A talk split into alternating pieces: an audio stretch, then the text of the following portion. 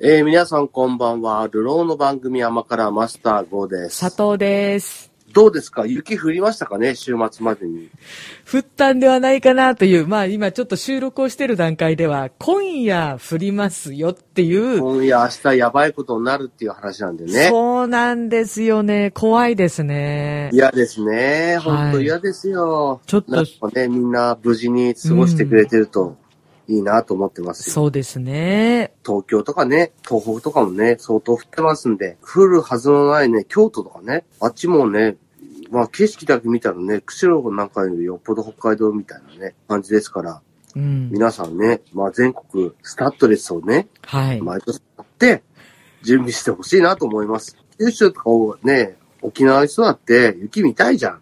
降れよ降れよって思ってるわけですよ、心のどっかで。まあちょっときっとテンション上がってる人はい、いると思いますよ。そうだねん。だからね、もう降ればいいと思うんだよね。 いっそのこと。うん。なんか、一年にさ、まあ、そんなにな、北海道みたいに長い時間降るわけじゃないだろうから、はい。言っても一日二日でしょ、うんうん。大変だ大変だって言っても休めばいいわけじゃん。そうね。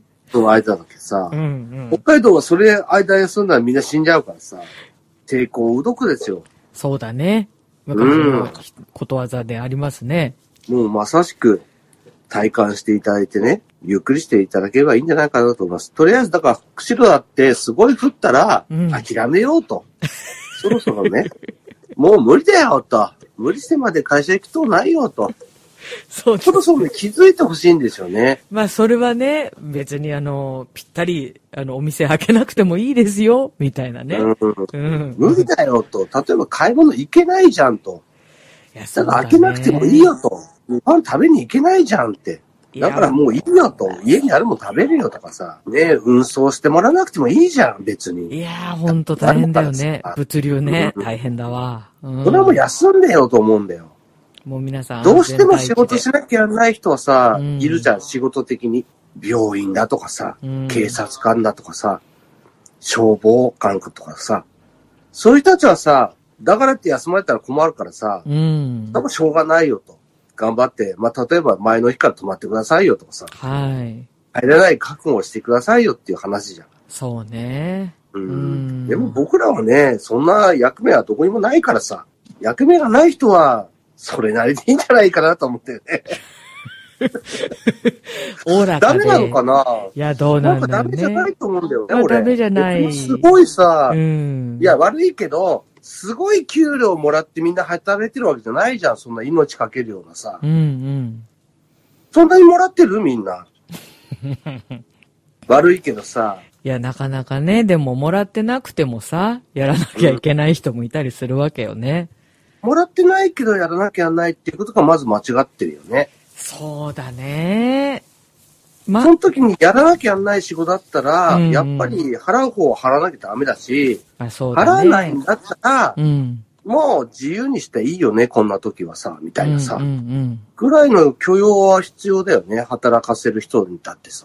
いや、うんお前そんなにもらってねえから、お前からってさ、うん、うん俺言ってもいいと思うんだよ。みんながそうやって言ったらさ、いや、でもそれでも働いてほしいから、お金払うよってなるわけじゃんまあそうね。うん、黙って働いたらダメだよ。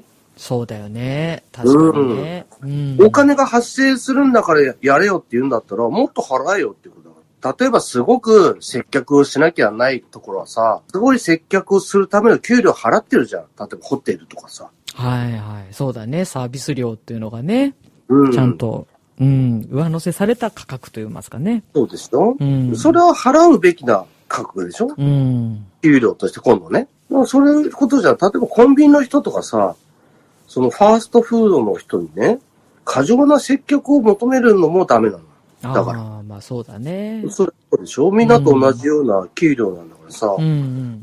そんなにやる必要ないよねっていいのさ。うん。と俺思ってんのさ。正直物出してくれればいいよ。綺麗に。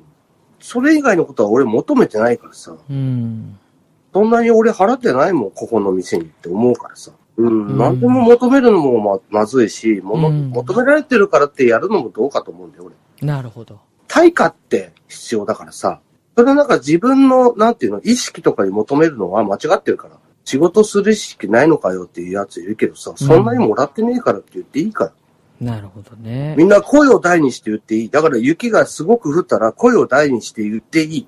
うん行けないから。仕事できないからって。うん。じゃあ、うちの前まで雪かきしてくださいって、お店ねとかさ、会社とかに言えばいいじゃん。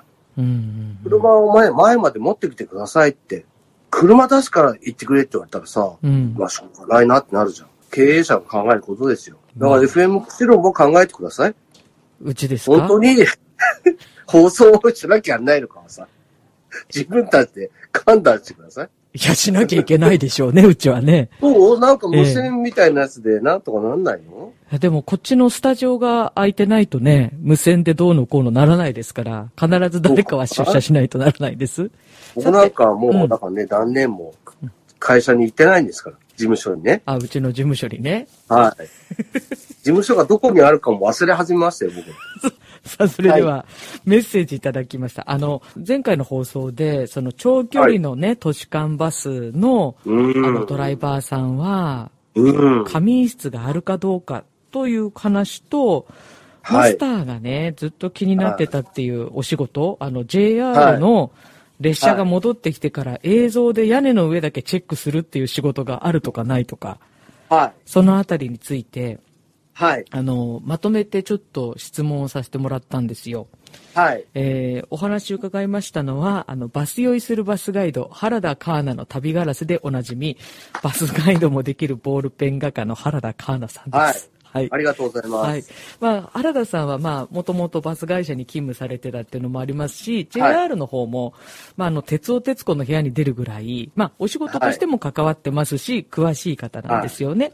はいで、周りにも詳しい方がいらっしゃるということで、はい。二つの質問に一度にお答えいただきました。はい。はい。まず一つあ目。りがとうございます。あの、都市間バス、トランクに仮眠室があるそうです。荷物をあの、入れてるとこね。はい、そうですね。あそ行こっの。たら荷物を預ける人がいるとこでしょいるところに仮眠室がありますあ、やっと。ぱあそこにあるんだ。はい。なんかありそうだもんね。全くあると思って見てなかったんですけども、あ、そそう、そこでツーマンの場合、交代で仮眠を取るということなんですが、ただ最近は、仮眠室よりも普通に運転席の隣のガイド席で休みながら行ってるのが多い感じだそうです。う。へえ。だから私話し声を聞いたっていうのは多分それなんだと思うんですよね。なるほどね。うんはいはい。寝れるのかね、そういうね。ねえ。こう、なかなか寝づらい、まあ、座った状態ですしね、ガイド席だからうん、ゆっくりリクライニングみたいな感じではないとは思うんですけどそうね。だよね。俺なんかいびきがひどいからさ、うん。真っ先に下に寝させてもらうけどね。営業妨害っていうかね。あそうだねなんていうのありますもんね、隣です。まず俺のせいでみんなが寝れなくなるからさ。 そうですよ ね。うんまあ、ドライバーさんにとっては寝れなくなるのは別にいいことなんだと思うそんれではすけそうどだね。ね。うるさい人はう隣っにいるさいなと思いながらね。うん。はい。なんだそうですよ。まあでも、あるとえー、トランクに仮眠室がああるんだるねうんということでした。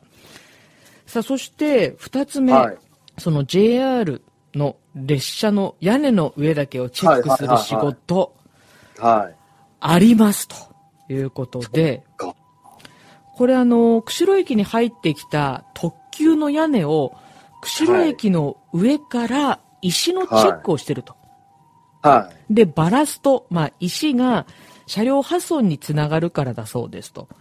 い。うーんさら、に、このバラストによっては、トンネル破片だったりすると、トンネル点検にも入ったりするそうです。ああ、なるほどね、うん上に落ちてるものがね。そうなんです。で、ちなみに区間によってバラストの種類も把握できて、どこの区間で異常をきたしてるかもわかるそうですと。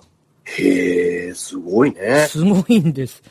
これはもうもっとみんなに知ってほしいということで、こんなに手間たがかだ、かってたるんだです適よ当と。に見てるっていうわけじゃないんですではよ。ないんですね、これね。なんとなく、ずーっと来るの待って、うんうん。あ、来た来たーって、えーはい、チェックチェックって、大丈夫だね、はい、よかったね、みたいなぐらいのつもりでやってる仕事じゃないってことだね。そうなんですね。その石の種類とかまでなるほどちね。ゃんとチェックしてるという。でも、ただ上から見てるだけなんだよね。そうなんですね。上か現場ら見にて行っる。て、わざわざ上に登ってチェックするんじゃなくてってことだもんね。ね。いや、どうなんでしょうね。これなんかその、まあ意識見つけたら見つけたらそうか他ものしれないで人すでね。またね、うん。拾いに行ったりするのかもしれないけど、はい。とりあえず監視する人に関しては、上から見てるってことね、やっぱり。そうなんですモニターでね。ね。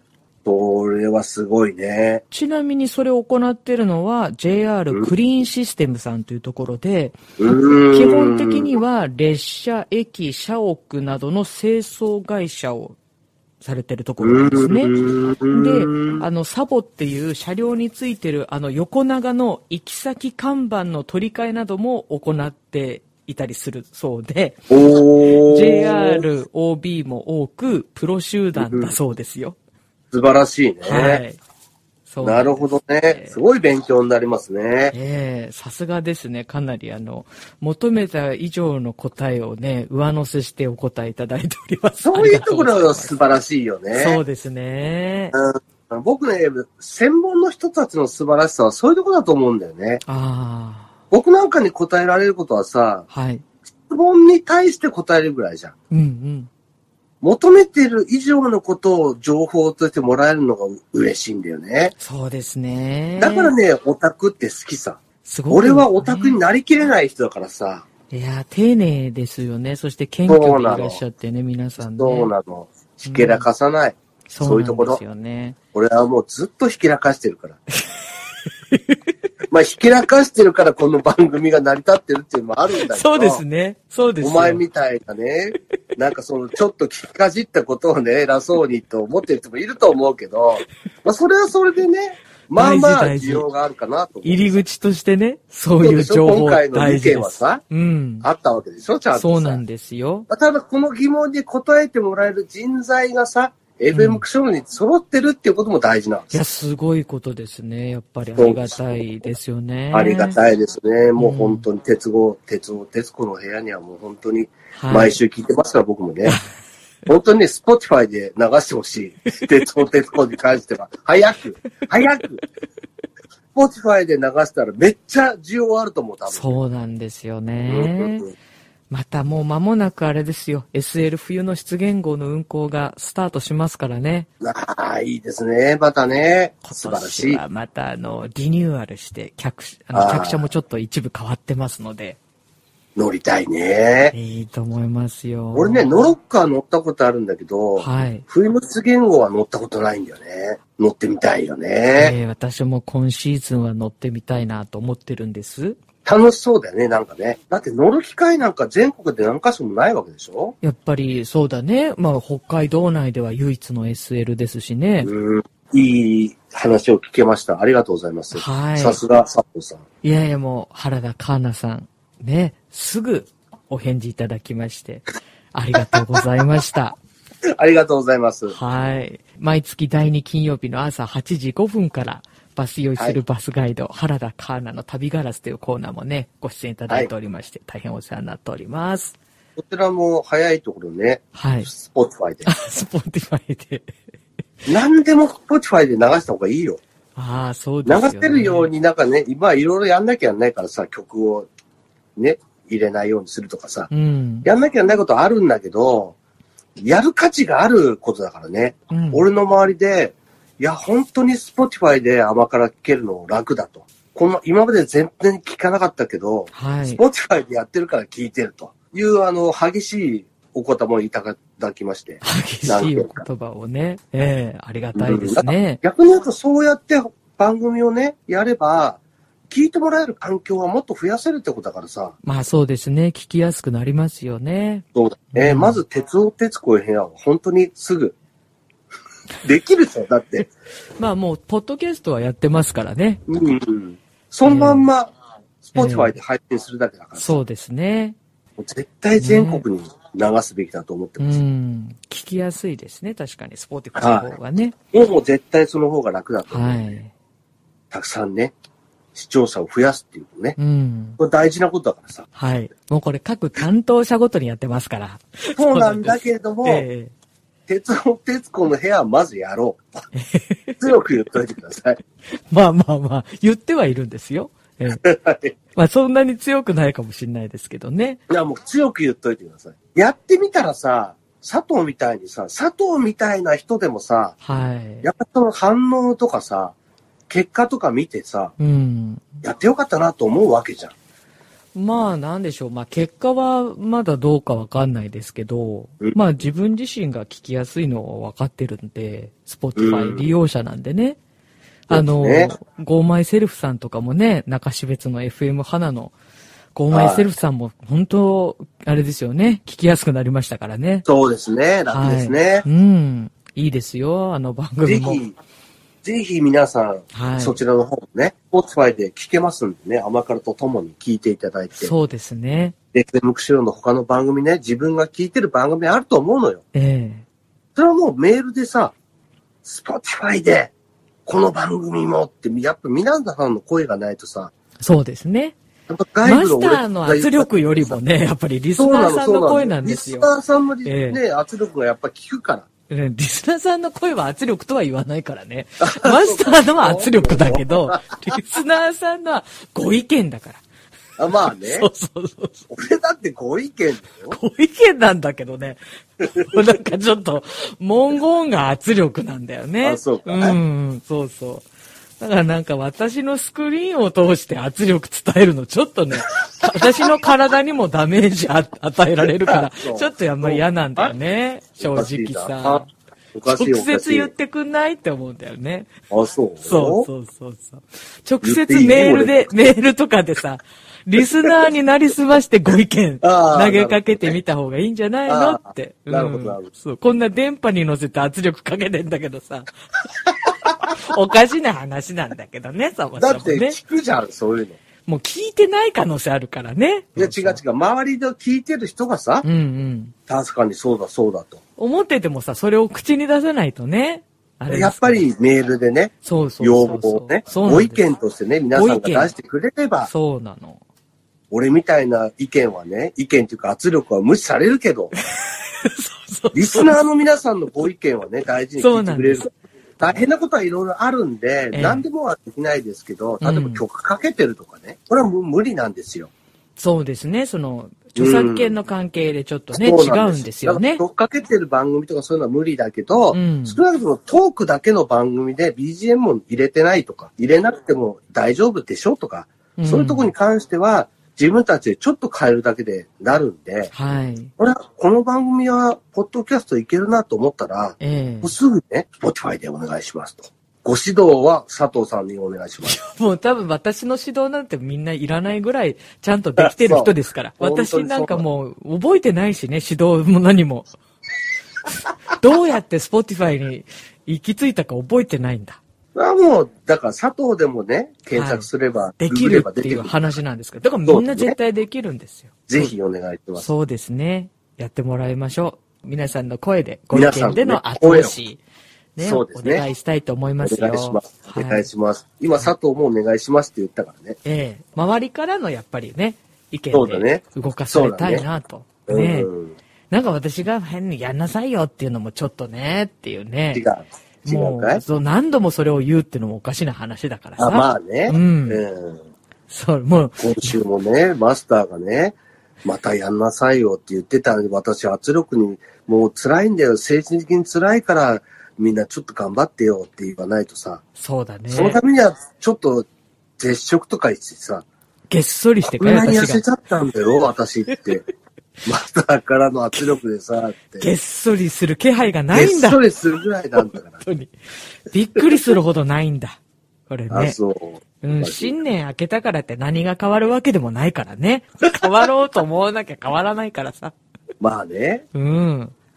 そうなの。もうなんだいルークが今、マスターのところで、もふもふもふもふされながら今ね、リモート出演してますけど。 YouTube で人気ですからね、うちの YouTube あ最あ、近。そうだね。地味に人気が出てきましたから。あら。可愛いですからね。うん。また冬毛になってモフモフしてんだよ、また。今、ぬいぐるみ的な感じにあるからさ。やっぱ冬毛は旬ですね。そうだね。うん。それで冬になるとこうやってね、寒いから寄ってくるんだよ。いいですね。これがあの、猫と暮らす毎日ですよ。猫社員のね、話もね、先週ちょっと出てましたけども。はいうん猫社員の方も、えー、少しずつね、浸透していけばいいなと思ってた んですよ。猫社員がいるんだったら悪いけど、僕は事務所に行きますよ。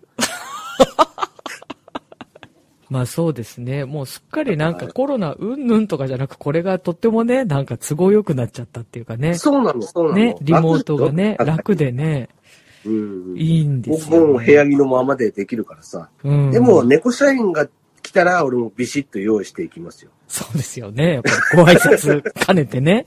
それ はもう毎週ご挨拶に行かなきゃいけない。なんだったら第二スタジオにご同伴いただいて、そうだね。収録をするみたいな感じですよね。まあもうそういう仲間になればいいけどね。わかんないから、猫って。猫好ねきな人と普通に仲良くなれるってわけでもないんですか関係ないと思うな。な、まあ、なんなんていうのすごい構いたい構いたいってされるから嫌がられることもあるからね。ああ、そうか。うん。だから猫好きの人は多うんう分、ん。そこそこ分かって対応するとは思うけどね。ああ、なるほあど。んまりやっそたの子のらね、うん。うん。あんまりこうしてったら、あれだから、うん。は待ってればいいみたいなさ、あるんだよね、やっぱり。あ、そう。待つしかないんだよね、猫はね。こっちから行っても嫌がられるからさ。はい。注意を引くけど、こっちからはあんまりこういじらないみたいなさ。うん。そういうのは猫のためには必要だからさ。うん。犬はね、わしゃーってやってやれば喜ぶけどさ。うん。猫はそうでもないんだよね、やっぱりね。そっか、待つしかないのか。基本はね。でもまあ、その子の状態によってね、今日はすぐ寄ってくる時もあるしさ、とうかさん。今日はそんなに必要ないから寄ってこない時もあるしっていうのはやっぱあるからさ。うん。そうだそうだ、佐藤さん、マトリックス見ましたかマトリックス。 いや見てないと思って聞いてるんです。そうですね。見てないんですよね。もうそろそろ見ない宣言してもいいんじゃないですか佐藤さん。そうですね。なかなか腰が上がらなかったですね。あそうちなみにあの、2月入ったらね、えー、ゴーストバスターズの新作と続編とね、そうですね。あと、トップガンの続編もありますから、はい。ちょっともう見なかったら、もうどんどん次の新作出てきますから。そうですね。まあ、マトリックスでもあれですね。ちょっと油断してたら本当に上映本数が少なくなってたっていうのも。なりましたね、なりましたでね、。ああ、もう、もうこれしかやってないんだ、と思って。今もう、呪術回戦ゼロがもう大ヒット中ですから、いやー、見てないんだよな呪術回戦は本編見なくてもゼロだけは見れるからね。僕はね、映画は見といた方がいいと思う。いずれ、地上波でうん映画もやると思うけど、うん。やっぱり映画館で見た時の迫力は、うーんと、鬼滅の時もそうだったから、うん。なんていうの印象が残っちゃうんだよね。うん。だからテレビで見ても、やっぱりもうちょっとリサの曲が流れるだけで泣いちゃうぐらいさ、うん。スイッチが作られちゃったんだよね。映画館でさ。そういう体験ってなかなかできないからさ。そっか。できればね、ゼロは見といた方がいいんじゃないかなと思いますよ。わかりました。うんむしろそっ。ち見に行こうかな。呪術廻戦ゼロ。いいんじゃないですかそのそれはそれでね、下調べしなくてもいけるっていうハーもドルうのいき低なさり。見てもても全然大丈夫。うん。そこが一番の始まりの話ですから、その後のアニメは全然また違う話なんだけど、主人公が変わってくるから、登場人物はある程度は出てますし、はい。それを見とくとうん、その後の話、本編の方が、やっぱりより深くなってくるんで、うん。ここはぜひね、機会があったら見てほしいなと思ってます。はい。あとあれですよ、王様ランキングがね、ついにあ、始まりました。第第2 2シシーーズズン、ン。はい、始まって、は第い。 2シーズンのっけからすごい展開だったね。非常にまた気持ちのいい展開でね、はい。こう、次が早く見たいっていうねう、ん。いかにもこう、ワクワクさせてくれるアニメだなと思って、はい。もう非常に楽しみですね。ええあの、うちのお友達の奥様からもね、はい。あまランキングとオットタクシーは見てるよっていう ね、メールもいただきまして、すごい、本人。はアニメ見ない人なんで、あ、奥様の方が。奥様の方は見ていただいてるらしくて、ええありがたいことをいただきましたよ。はあ、そうですか。オットタクシーもおすすめですから。ああ、そうだ、オットタクシーね。また忘れてますかえ、まあ、大丈夫です。 忘れてましたね。本当に忘れてるんだよね。毎週メモしてるけど、そのメモはどこに捨ててるのいや、すぐ捨そうててるそうそう。メモが、その場で捨ててんの、ね、一応メモしてるみたメいモ捨てててないんですけど、どこそかの、メモ先週のやつもあんのかいちゃんと。そうですね。あ、先週の、男をぜくしゃってやってペットしてんねんでしょ大丈夫。先週はちゃんところね、聞かなきゃいけない内容もメモ して、はい。今日、はい放送に持ってきましたね。なるほどえねえ。大丈夫ですよ。オットタクシーね。オットタクシー、ね。 1話だけでまあまもあとりあえず見ないとね、これ、ね。そうですね、うんはい。どういう感じなのか見てみないとまずわかんないんで。はい。ただね、1話目見た印象が、最後まで見るとガラッと変わるはずだから。あ、そうん。う。へえ。え、こんな話だっけみたいになるから。へえ。驚く展開ですから。もうもう最後まで見てもらわないと、全くもう予想がつかない展開になってきますから。ただね、最初の方からね、地味に伏線張ってんだよね。で、どんどん回収していく。回収していくね。それがまた気持ちいいよね、やっぱり最近のそういう話ってさ。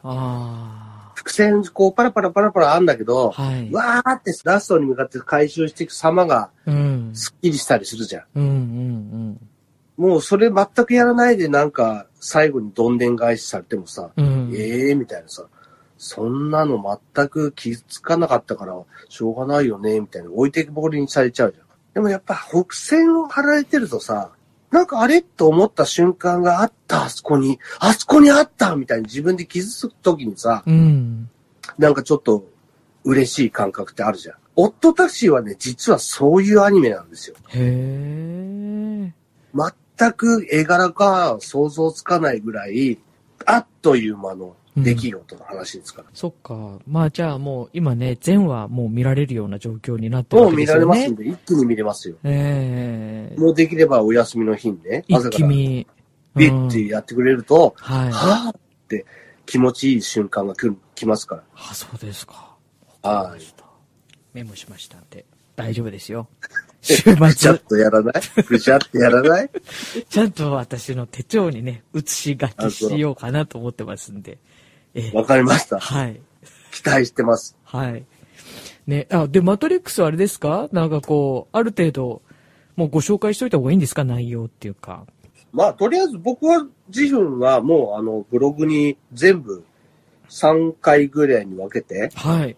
書いたんで、かなり深いところまで書いたんで、ええ。もう満足はしてるんですよ、自分あもがう。出し切ったんですね。だからなんかこう別に、あの、聞かれない限りは、まあ読んでもらえればいいんじゃないかなと思ってますけど。うーん。まあ、探せない人がたくさんいると思いますけどね。あ、マスターのブログをですね。そうそう。でもいつか、たどり着くんじゃないですか。マトリックスの話題をブログで探せば。おどっかーに、いつかどっかにぶつかるんじゃないですか。あ、そうですか。まあそれが俺だって気づかないと思うけどね。あ、そうまあでもツイッターとかには一応、Facebook とかには、いあの、載せましたからね。ええええこういうブログ書きましたっていう。ちょっとで探もしてみます。俺のブログなんかね、すごい古い、もう何年前かに作った、なんか銃の分解の仕方、改造の仕方っていうのがい未だにずーっとね、検索で見られてるぐらいだから、なんかもう何のブログだかわかんないんだよね。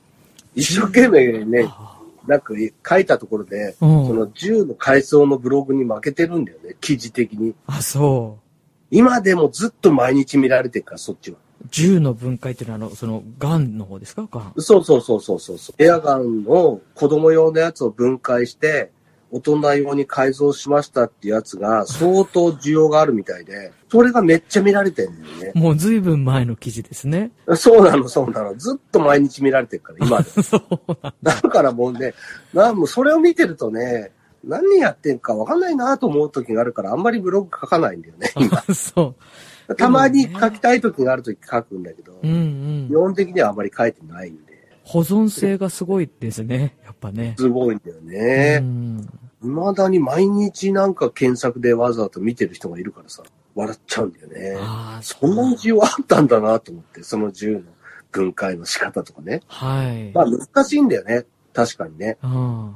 どうやって分解するか多分、分解してみたらわかんないんだと思うんだけど、それで分解してどうやって組み立てるかっていうのをね、ちゃんと図解でね、写真で全部図解してやってるんへで、え。確かに気持ちがある人には需要があると思うんだよね。うんうん。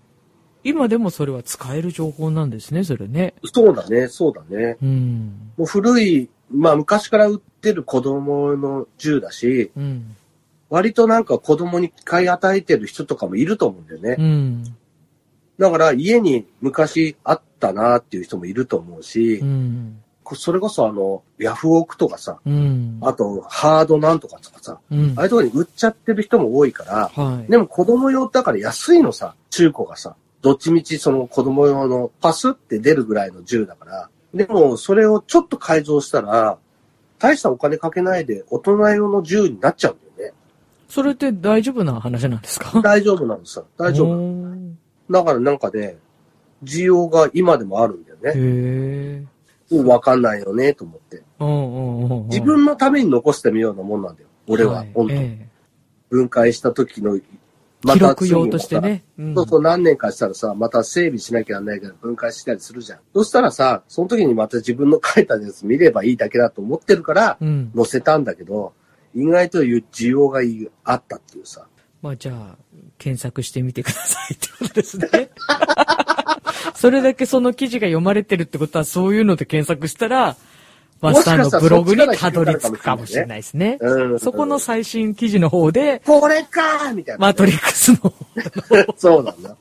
3本ほど記事書いてますからね。そうですね。じゃあ、あえはて、リンクとか貼らずに、 そこは貼らないんじゃないですかね。探していただいた方が楽しいかもしれませんね。そうで。すね。は。はいいつかたどり着くと思いますんで。そうですね。今週はそんなところでしょうかね。来週もね、あの、雪かき大変でしたでしょうけど、またね、今年をね、乗り切りましょうよ、皆さんで。そうですね。なんかあの、大きいスコップとかね、ええ。そういう時にやっぱり買っといた方がいいよ。ダンプとかね。ダンプね。うんダンプ使って大体使わないるからってさ、俺は使ってるよ、全然。あ、そう。あった方が確かにいいよね。やっぱ便利だね。ちょっとししままっとく場所がなかなかなくてね、って話なんだけど。まあそうなんだよね。う。うん。邪魔くさいからね邪。魔くさいんだよね。 そうそうそうそう。まあもうそういうのはね、やっぱり冬の必需品だと思ってはい。用意してるうちもね、何本か。うん。スコップも大きさがね、あるとうん。楽だからさ、いろんな種類があるとね、そうだね。うん。幅。広いやつとかさ、うんうんうん。今なんかすごいもんね、二つついたやつとかもあるもんね。二つうん、先っぽが二つついてるやつなんだけどさ、うん。そしたらダンプでいいじゃんと思うんだよ ね。 また場所取りますね。もうダンプだよねとか思ううん、そうだね。ダンプ。ダンプはいいよ。す ごい。ダンプいいのはさ、うんやっぱもう押しやすいしね、ダンプはね。そうだね。うスん。コップと違ってね、何の話してるか道民じゃないとは分かんないと思うけ ど。道民は大変なんですよ。まあ、そうねとはいってもね、釧路の人は大変じゃないんですけまあどね。楽な方ですよね。楽な方なんで釧路はね。皆さん雪かきでね、あの、怪我とかね、そうそ転んでね、怪我とかう。うね、ん。しないようにね。はい、お気をつけください。はい。では、来週もね、皆さん楽しみに待ってください。はい、それでは皆さん、さよなら。さようなら。